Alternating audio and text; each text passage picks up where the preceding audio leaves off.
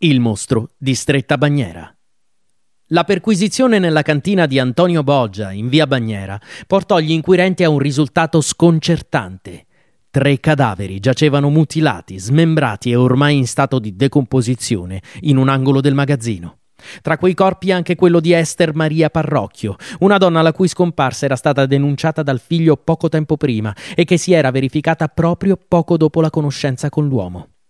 Primo assassino seriale ante litteram, passò così alla storia come il mostro di Stretta Bagnera o il mostro di Milano, lui che uccideva le sue vittime sempre e solo per spogliarle di tutti i loro averi. Il magazzino nello stretto vicoletto di Milano venne così rinominato La Cantina degli Orrori e il suo proprietario giudicato un efferato pluriomicida a scopo di lucro.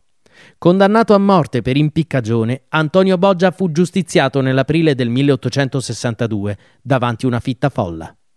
Ancora oggi, una leggenda milanese narra che il fantasma dell'assassino vaghi nei pressi di Via Bagnera. Esso si manifesterebbe tramite una ventata di aria gelida che avvolge la gente.